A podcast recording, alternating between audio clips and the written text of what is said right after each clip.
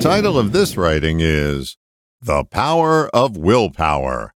Willpower is weak and powerful at the same time. It's most often the initiator and rarely the finisher. Living on a diet of willpower will make you heavy with failure. Willpower gets bad rap, though, and deservedly so, because it's so misinterpreted and misused. Now, I'd like to make a case for willpower and give it its proper due. Think of willpower as the match that's used to light the fuse on a bomb.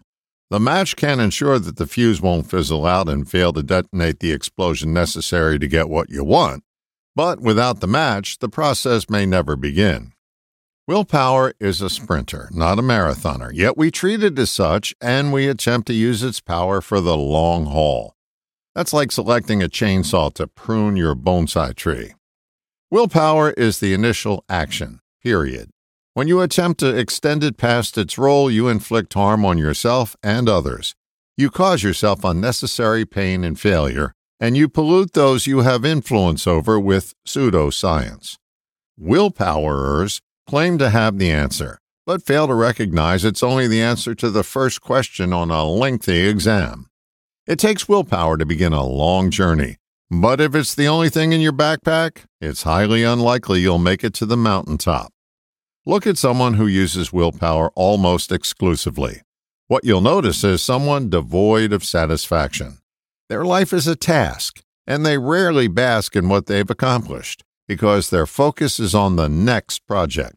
Willpower for them is like the drug amphetamine that keeps them from resting and reflecting long enough to discover peace and an easier pathway. Willpower keeps you separated from your strength. When you have the notion that it's I alone who makes things happen, we negate the source of our power, which is the creative void where willpower can't enter. No one is better than willpower to get the ball rolling. But if you don't employ your other teammates, your chances of scoring a goal are slim. You're not alone, you just have to stop using your willpower long enough to ask for help. It's in abundant supply once you discover there's more than I.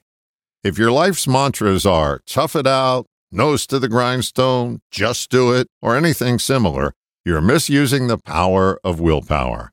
They are great appetizers, but a steady diet of them will give you acid reflux. The ancient Chinese wisdom could have just as easily been stated as the longest journey begins with willpower. All the best, John.